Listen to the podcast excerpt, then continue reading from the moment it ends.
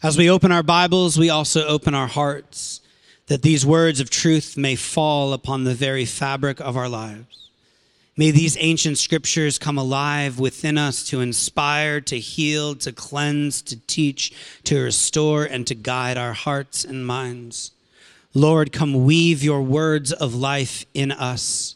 May we all feel safe with each other, safe to think and question, safe to ask for help, and safe to share our lives with you, our Heavenly Father. Amen. Now for the reading of the word. Unless the Lord builds the house, the builders labor in vain. Unless the Lord watches over the city, the guards stand watch in vain. In vain you rise early and stay up late, toiling for food to eat, for he grants sleep to those he loves. Children are a heritage from the Lord, offspring a reward from him, like arrows in the hands of a warrior, are children born in one's youth. Blessed is the man whose quiver is full of them. They will not be put to shame when they contend with their opponents in court. This is the word of the Lord. You may be seated. Thank you. Hey, thanks for that moment. With uh, oh, you can leave that up there. Thanks, thanks for that moment. Uh, I'll actually talk a little bit more about Sarah in the sermon, but I'm just where did she go? Oh, she's back there. Well, I'm really proud of her. So, and uh, in the in the most, I couldn't have written a book like that. So proud of you, Sarah. Yeah. Um, well, anyway, how many of us have heard of the Great Resignation? Have you guys heard about it? I probably talked about it in like every sermon over the last two years because I just struck by it. Um, you know, when COVID hit in 2020, all kinds of people started quitting their jobs. In fact, it was like millions of people every month. Maybe some of you have quit your jobs. Maybe you're part of the Great Resignation. But all these people just kind of, something snapped, something clicked for them, and they're like, I don't want to do this job anymore. You know, there's a, there's a song from like the 1970s called Take This Job and Shove It. And they started playing it on the radio, I remember. It's a great song. You should all look it up. Take this job and shove it. It's a country song, big country. Um, but how many of you know that the great resignation is still happening? Two plus years later. In fact, in 2022, an average of 4 million people a month in America are quitting their jobs. So just add, we are seven months into the year now.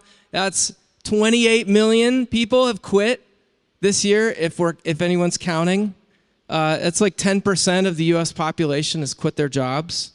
Um, and 40 to 60% of people in a recent survey said that they're seriously considering quitting in the next three to six months.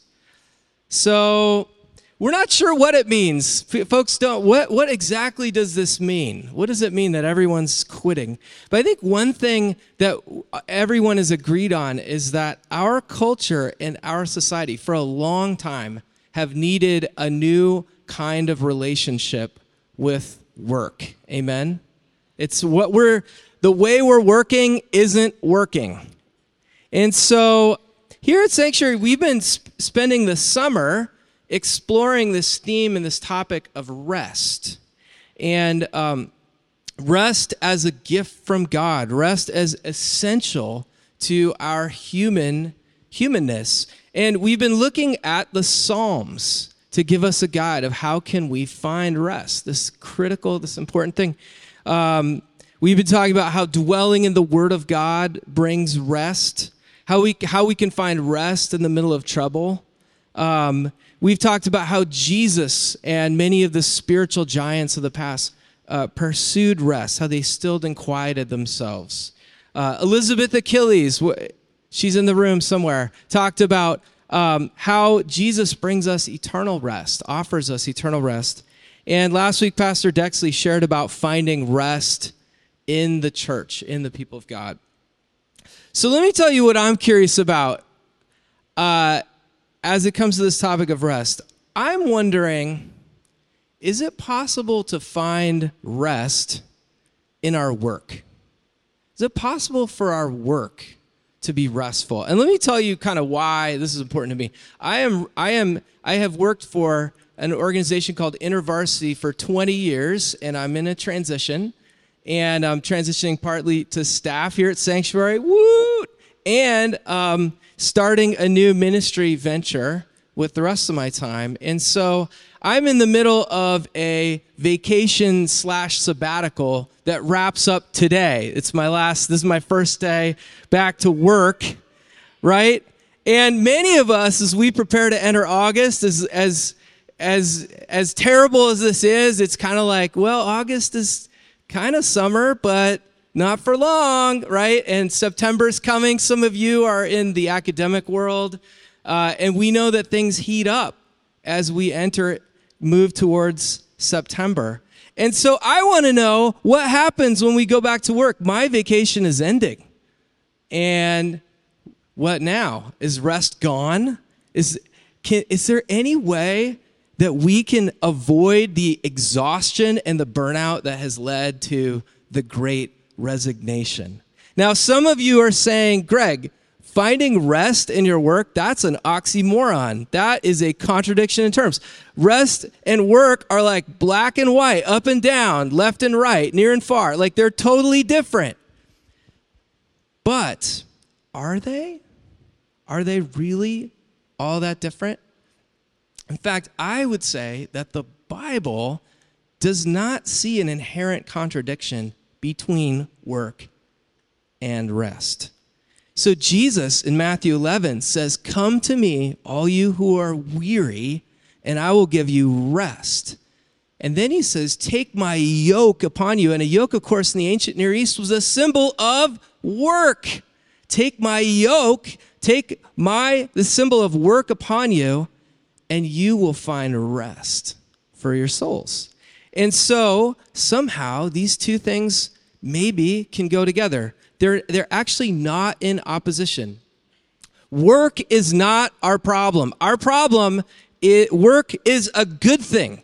God created work. Work is good for us. Work existed in the Garden of Eden. Adam, name the animals. That was work, right? Adam, say no to Satan. That was work. And work will exist in the end as well. It will exist at the end of history. Um, but what was damaged in the fall is our relationship with work. Our relationship with work became toxic, be- became exhausting and toilsome. But what if there was a way for our work to be restful? Even making things on the assembly line, even washing dishes, even cooking dinner, changing diapers, driving in rush hour traffic, cle- clearing your inbox, building the website and the slide decks, making rounds in the hospital, writing sermons, buying apartments, flipping burgers, buying groceries. What if all of these things could we could actually find rest? How would that change our lives? How would that change the world around us? And so this morning we want to look at Psalm 127. This was written by Solomon, the king, most likely who actually oversaw two of the biggest work projects in ancient Israel, one of which was the building of the temple. And so this psalm was meant to be a song sung by pilgrims on their way to Jerusalem to worship and potentially, I don't know, build the temple. And it is a reflection on our work from God's perspective. And I believe that if we allow this scripture to inform the way we understand our work, it will lead us to experience rest, even as we're working. Amen? So I want to look at a few insights from this psalm. Are you with me? And then uh, talk about how we can find rest in our work. So here's the first insight. In fact, this is kind of the main insight. In fact, maybe there's only one real insight from, from this. And I want you to turn to your neighbor right now and I want you to tell them, you are not in control. All right, turn to your other neighbor and say, You are not in control. And this is the insight. We are not in control, friends. You're not. I know some of that, for some of you, that just freaks you out, but you're not in control. God is in control. And the scripture says, unless the Lord builds the house, the workers labor in vain. Unless the Lord guards the city, the watchmen stand watch in vain. And so it's so important to understand this. The scripture is not saying we don't have work to do, we don't have a role to play, we don't have important stuff that we're supposed to participate in. But unless God's work undergirds our work, unless God builds the house, our work is in vain. And that word vain is shave or shaway. Uh, and it, it really is actually, it's where the word for the Shoah, the, the Holocaust, comes from. It's emptiness, vanity, waste. It's a waste. It's worthless. And so we're not in control, friends. We can sock money away in the stock market or in Bitcoin, right? But we are not in control of what happens to the stock market or Bitcoin. Sorry if you invested in Bitcoin. We can work on our resume, but we are not in control of whether we get hired. We can exercise and work out every day, but we are not in control of how long we live. And so I think if there's one lesson that I hope, I don't think it happened, but I think maybe God was trying to teach us through COVID, it's that we're not in control, right? Do we have another wave? I don't know. I was hoping we'd be done, but we're not in control, are we? Could another wave could come. And as comforting as uh, it can feel to think you're in control, it's actually a harmful illusion. First of all, it's not true. Second of all, the illusion of control heaps on us a psychological weight that we were never meant to carry. And so, to find rest in our work, the first thing we have to do is to renounce and release the illusion of control. Again, not that we don't have a role to play, but God is in control. And I think at first, admitting that we're not in control of the outcome of our labor, the outcome of our work, is terrifying. But eventually, it is the key to our liberation. It's the key to our freedom. Because once we admit that we don't have control, we're actually able to begin trusting God. When we admit we're not in control, we actually are in a position to begin trusting God. Some of you may be feeling that this morning. Maybe life circumstances have made it obvious to you that you are not in control. And that can be a terrifying thing. But God's invitation is now you got to trust me. So, if we're not in control, but God is, how do we trust God in our work? I want to share two practical ways that we can trust God. And by the way, as we do this, God is going to release rest even into our work. So, the first is prayer.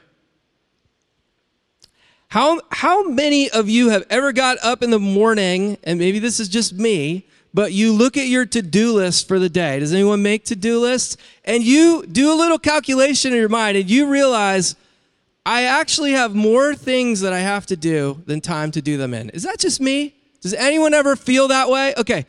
When that happens to you, you essentially have two options, in case you haven't thought about this. The first option, and this would be under the idea that you're in control of, of, of everything, is that you decide to work harder get up earlier, stay up later, and start cranking and try to do everything. Okay? And how does that work for you? Does it ever work? If it works for you, I'd like to talk to you after the sermon. Okay, who wants to hear about option two? Option two is we can pray. We can go to God before we try to do anything on the list, and we can say, God, I can't do all this. This is too much for the day. So, Lord, what do you want me to start with? today? What would you like me to do first? And so often, our first instinct when we think we're in control is to try to do it all. But what if we embrace the reality that we're, we can't?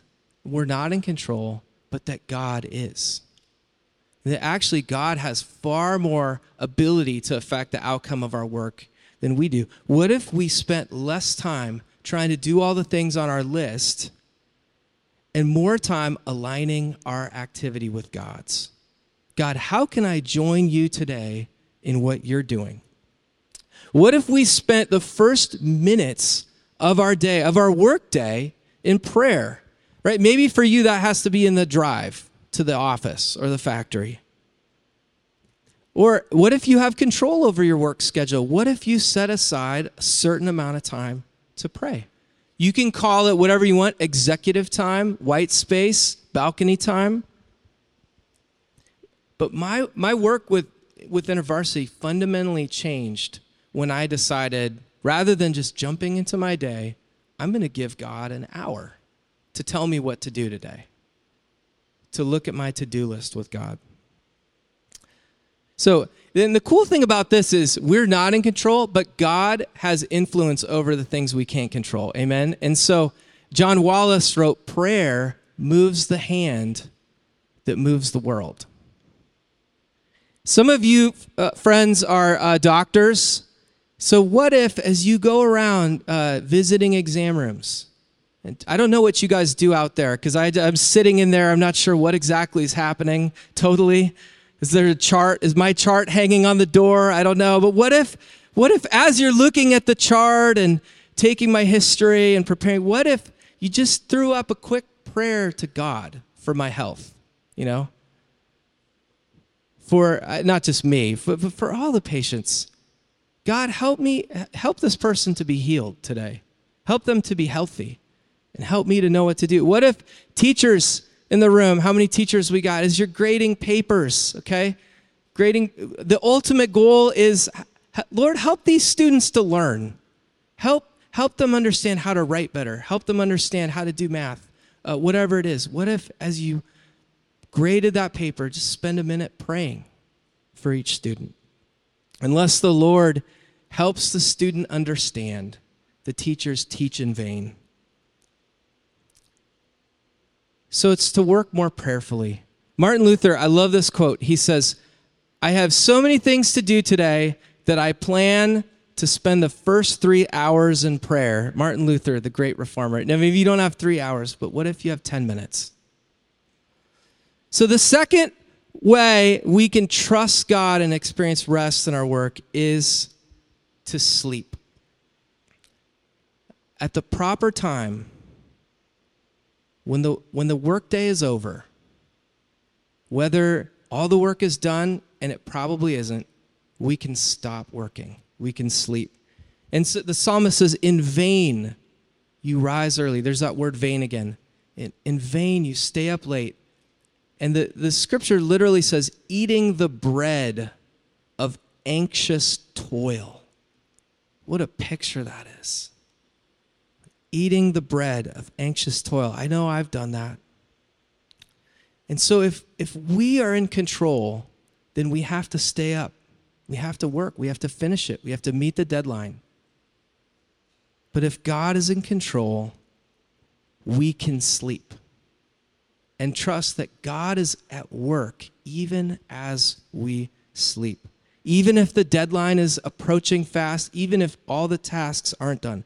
And so I'm not I'm not saying don't work hard, I'm not saying be lazy, I'm not saying be negligent, but I'm saying that God wants us to work hard and then he wants us to rest and to sleep 7 to 9 hours a night.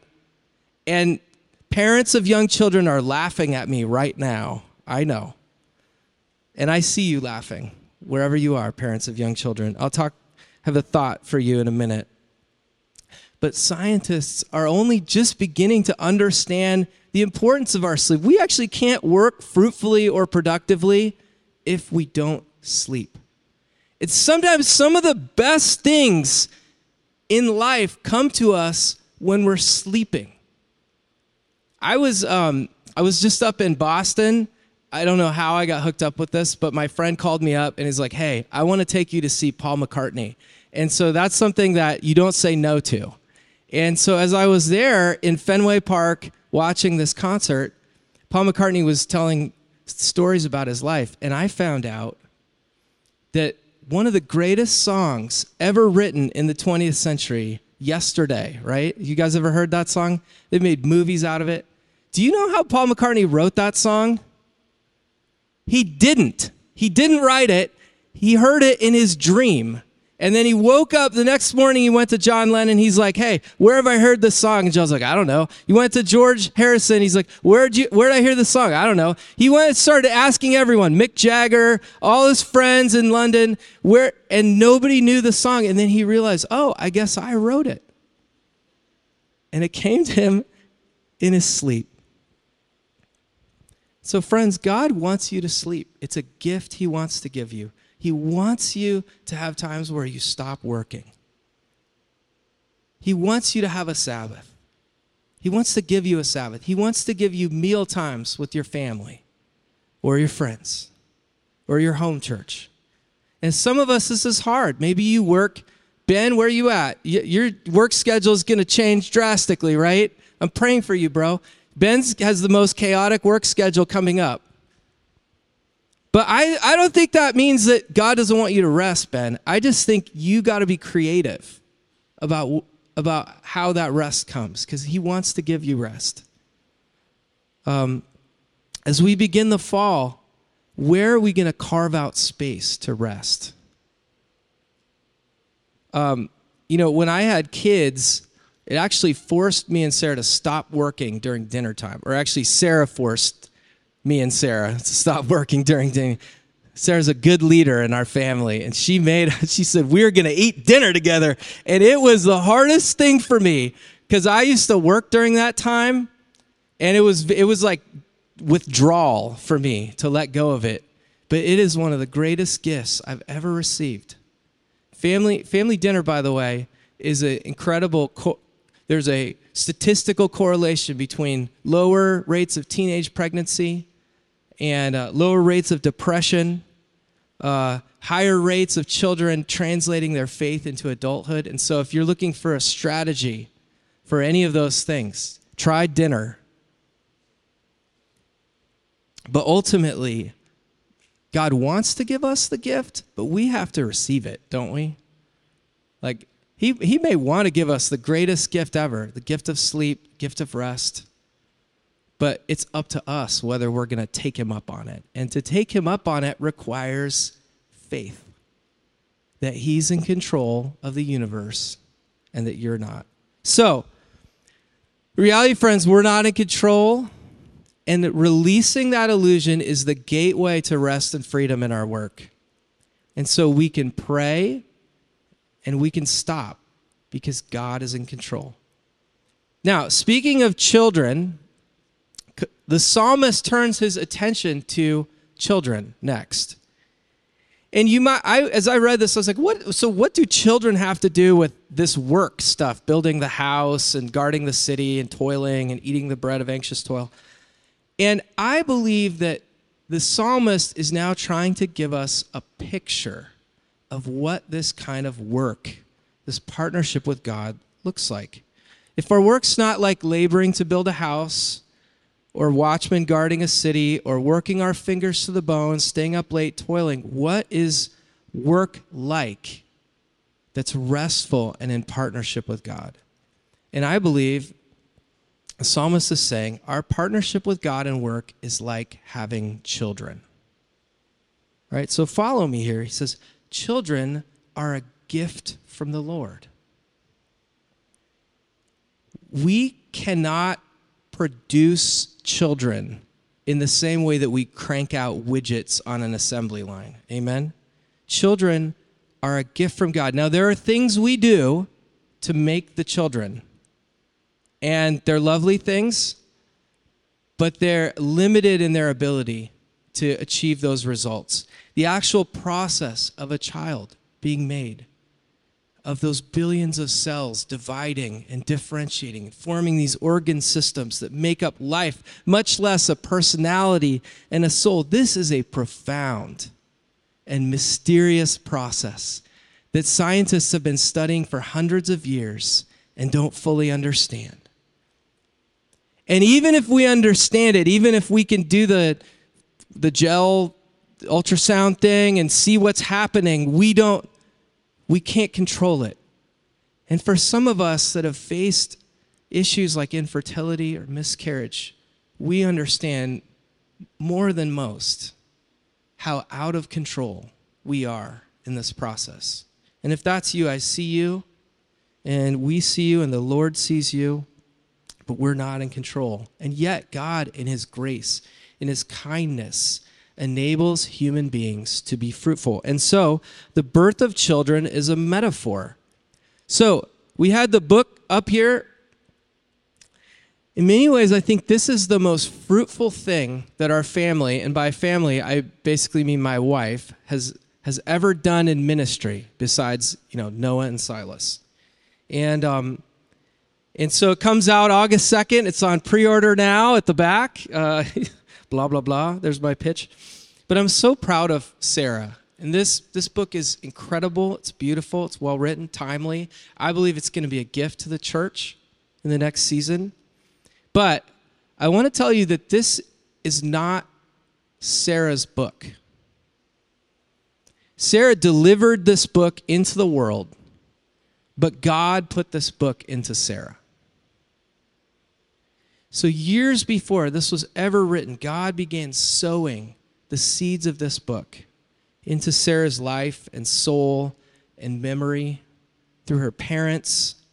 And then, as she came to this church, and there was nobody to do youth directing at the time, and Sarah was like, I don't want to do that. Like, I, w- I want to be the executive pastor, but I guess I'll fill in and do it. And as she began to work with children and parents, God began to put this this passion in her heart. And God gave Sarah the gift of creating all these tools. None of us can do that, but for some reason she can. And then God started sending prophets to Sarah, these men and women who heard from God and said, Sarah, God wants you to write a book. And Sarah says, Who, me? Kind of like when, you know, the angel Gabriel came to Mary. How can this be? And finally, when Sarah was sleeping, and note, not awake, not being productive, but she was asleep, she had a dream. And in the dream, her mother was pregnant. Her mother, in her old age, in her neurodegenerative terminal disease, was having a baby. And it would be Sarah's job to care for the baby. And as she woke up and told me about the dream, we both realized this is a book. God wants you to write a book. And she said, There's no way I could do that. I couldn't write a book. And, until she realized that God put that book within her. And Sarah worked very hard to deliver this book into the world, but God put it in her. And so, friends, what are the dreams? What are the ideas that God has placed in you? What are the assignments God has given you? Sarah is special, but she's not unique. God, this is how He works. This is how He births fruitful things into the world. He places them in us. And yes, men, you can be pregnant too, pregnant with the promises of God. And so for some of us, the invitation is I don't know what God's doing with my life. Can you trust that as you rest, as you sleep, as you're faithful, that God is sowing seeds of fruitfulness in your life. And there will be a season when those things are birthed into the world. And finally, the, the place I want to land is I think the other reason the psalmist talks about children is to remind us that the ultimate fruit from our lives does not come from the stuff we produce or make or type on a computer, but from the relationships that we invest in. Children are a heritage from the Lord. Children are our legacy. Friends, we're not fruitful with our lives because we stay up toiling. We're fruitful because God gives children. We're not mandated in Genesis to be busy. We're called to be fruitful and multiply. And we are fruitful and we multiply through relationships with other people, the people God has entrusted us with. And this fruit lasts beyond our lives.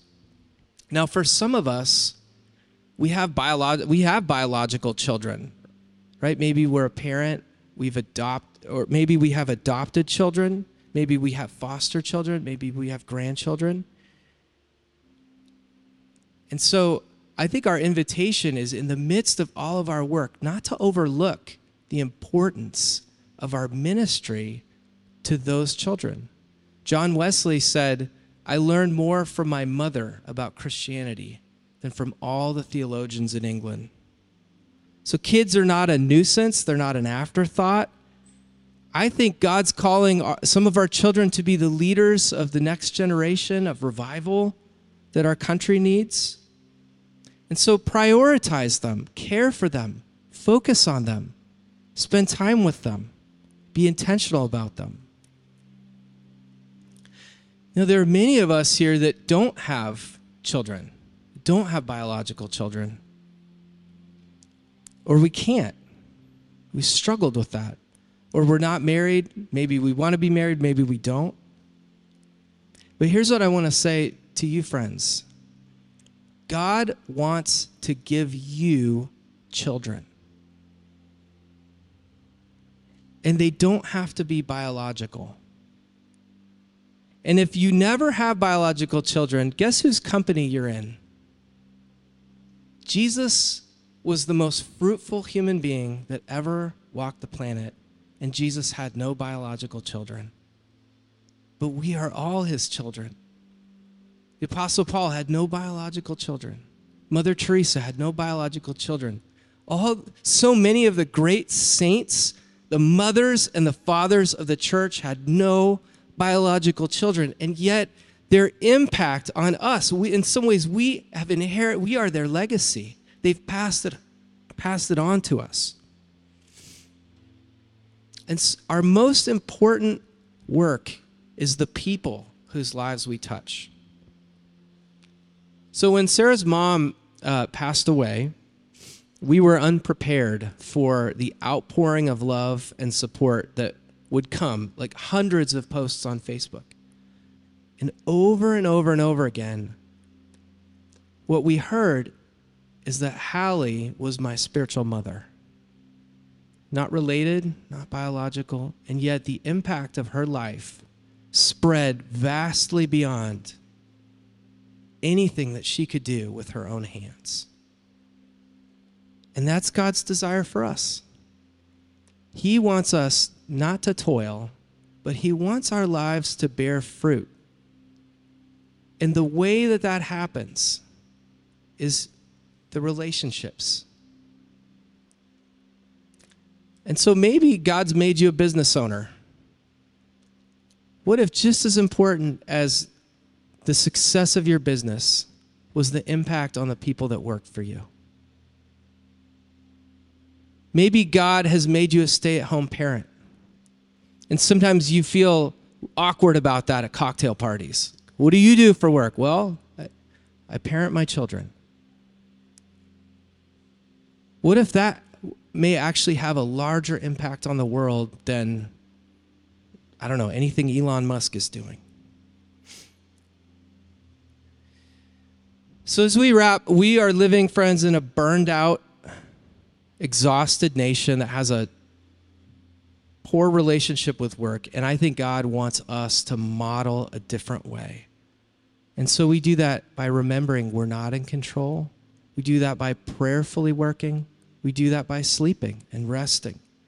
And ultimately, we remember that God allows us to bear fruit in our lives. We trust in what God's doing in deep and mysterious ways with our lives, and we pay attention to the people around us. So, as we close, Holy Spirit, would you come? Lord, as we head toward Monday and the work week, as we head towards the fall, as some of us return from vacation or prepare to, I, we ask you, Holy Spirit, how are you inviting each of us to engage our work differently in this upcoming season? Lord, would you even highlight one thing from this morning that you want us to take away from this scripture and apply to our lives? I just want to invite you as we as we prepare to have communion, as we prepare to leave. If God is bringing up something, write it down and share it with one person on the way out. Let's pray. Lord,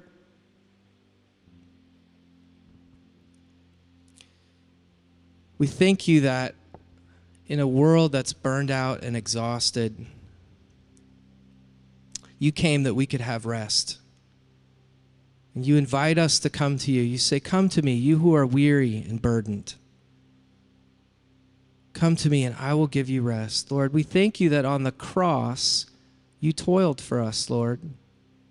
That you experienced a labor of separation from God so that we could be united with you, so that you could live in us and work through us and bear fruit in the world. And so as we come to the table this morning, we come remembering that your invitation is to come to you and to find rest for our souls, even as we work.